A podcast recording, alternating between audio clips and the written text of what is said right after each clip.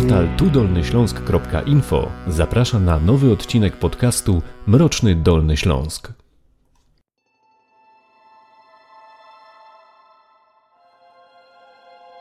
W trzecim odcinku opowiem Wam historię Dominiki i jej okrutnej, bezsensownej śmierci. Dziewiętnastoletnia Dominika Golinowska uczyła się w zespole szkół nr 1 w Środzie Śląskiej, kilka kilometrów od swojego domu w Komornikach. Mieszkała tam razem z rodzicami, babcią i czternastoletnim bratem. Rudowłosa nastolatka o bystrym spojrzeniu, w okularach, z kolczykiem w wardze.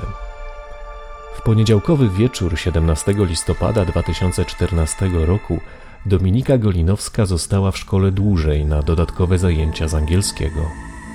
Co tydzień wracała z nich autem razem z koleżanką z komornik. Ale tym razem źle się poczuła. Około godziny 17 zapytała nauczyciela, czy może wyjść wcześniej sama, a ten wyraził zgodę. Dominika zabrała swoje rzeczy i wyszła. Skąd miała wiedzieć, że życie szykuje dla niej w ten wieczór coś tak okrutnego? Na monitoringu na stacji paliw przy drodze numer 94 widać, jak Dominika wraca do domu. Stacja znajduje się nieco ponad kilometr od miejsca jej zamieszkania, ale niestety na jej drodze stanęło zło i mimo, że była już tak blisko domu, do domu nie dotarła. Kiedy czas mijał, a córka wciąż nie wracała, zaniepokojeni rodzice rozpoczęli poszukiwania, w które wkrótce zaangażowała się także rodzina, sąsiedzi i znajomi. Rodzice jeździli do późnych godzin nocnych po okolicy, rano pojechali do szkoły, na policję, wszędzie gdzie tylko przyszło im do głowy. Poszukiwania zakończyły się szybko i tragicznie. Jej ciało znaleziono na drugi dzień w rowie przy drodze numer 64 między Środą Śląską a Komornikami, mniej więcej 200 metrów od domu, niedaleko miejsca, w którym zarejestrował ją monitoring. Dobra uczennica, lubiana w klasie i szkole. Żadnych, absolutnie żadnych problemów wychowawczych, opowiadała o Dominice dyrektorka szkoły. Zaraz po tym, gdy rozeszła się wieść o śmierci Dominiki, jej rówieśnicy objęci zostali pomocą pedagoga i psychologa. Nikt nie spacerował sam po ulicach po zmroku. Dorośli wychodzili po dzieci, ludzie odwozili się nawzajem do pracy. Wszyscy czekali, aż złapią mordercę. 17 listopada Zbigniew Ratajczak miał zły dzień. Sam był zły. Nie zarobił pieniędzy w skupie złomu, a potem w domu wylał na siebie zupę. Chciał odreagować. Wziął nóż i wyszedł z domu. I szedł. Z zamiarem zrobienia komuś krzywdy. Wyszedł na drogę 64.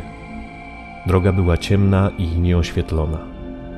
W oddali zauważył idącą Dominikę, i to właśnie ją postanowił zaatakować. Podszedł do niej i zaatakował od tyłu.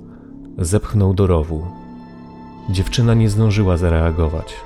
Upadła, a wraz z nią ratajczak.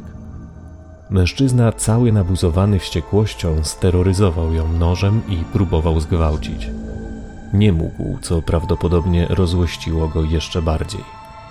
Dominika, świadoma sytuacji, błagała o życie. Morderca jednak nie okazał litości. Zadał 48 ciosów. Zabił broniącą się dziewczynę, a na końcu zbezcześcił zwłoki tak bardzo, że szczegóły tej zbrodni nie są nigdzie podane. Ale plotki niosą tragiczną prawdę. Po morderstwie sprawca zabrał rzeczy i odzież Dominiki i rozrzucał je po całej Środzie Śląskiej. Później odnajdywali je przypadkowi przechodnie. Policja szukała sprawcy używając wszelkich sposobów. Zrozpaczona rodzina błagała w mediach o jakiekolwiek informacje, które zbliżyłyby ich i policję do odnalezienia bestii. Bezskutecznie. Zbigniew Ratajczak tymczasem żył jak gdyby nigdy nic. Sąsiadom mówił dzień dobry, naprawiał im rowery. Poczciwy, odrobinę zdziwaczały sąsiad. Nikt nie spodziewał się, że pod tymi pozorami kryje się krwawy zabójca. Mama Dominiki domagała się ujęcia mordercy. Błagam ludzi, którzy cokolwiek wiedzą, żeby się do mnie zgłosili. Sama sobie z tym nie poradzę. Dlaczego oni go jeszcze nie odnaleźli? Mówiła w telewizji. Policjanci zaś chwytali się wszystkich sposobów, żeby odpowiedzieć na jej błagania i znaleźć zabójcę jej córki. Sprowadzono specjalnie szkolone psy z Niemiec, angażowano profilerów. To wszystko doprowadziło do ujęcia sprawcy, który był całkowicie zaskoczony zatrzymaniem. Mężczyzna przyznał się do winy, choć potem odwołał zeznania. Trafił na obserwację psychiatryczną. Biegli stwierdzili, że jest poczytalny, ale ma cechy psychopatyczne.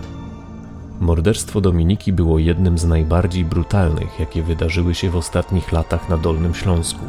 Dlatego podczas rozprawy rozpoczynającej proces zabójcy sąd w pełni zgodził się z wnioskiem rodziców i prokuratora o utajenie procesu. Na sali sądowej Zbigniew Ratajczak pojawił się skuty i w czerwonym kombinezonie, jaki noszą więźniowie szczególnie niebezpieczni. Siedział na miejscu osłoniętym szybami. Policjanci zabezpieczali proces. Morderca nie wyraził skruchy. Powiedział jedynie, że coraz częściej miewa myśli samobójcze. Zbigniew Ratajczak został skazany na dożywocie. Może wyjść z więzienia najszybciej po 35 latach. Po apelacji obrony sąd apelacyjny utrzymał wyrok w mocy. W uzasadnieniu uznał, że oskarżony nie ma empatii, poczucia winy i instrumentalnie traktuje innych. Wspomniał, że rzadko spotyka się z takim natężeniem zła oraz że inna kara byłaby za łagodna.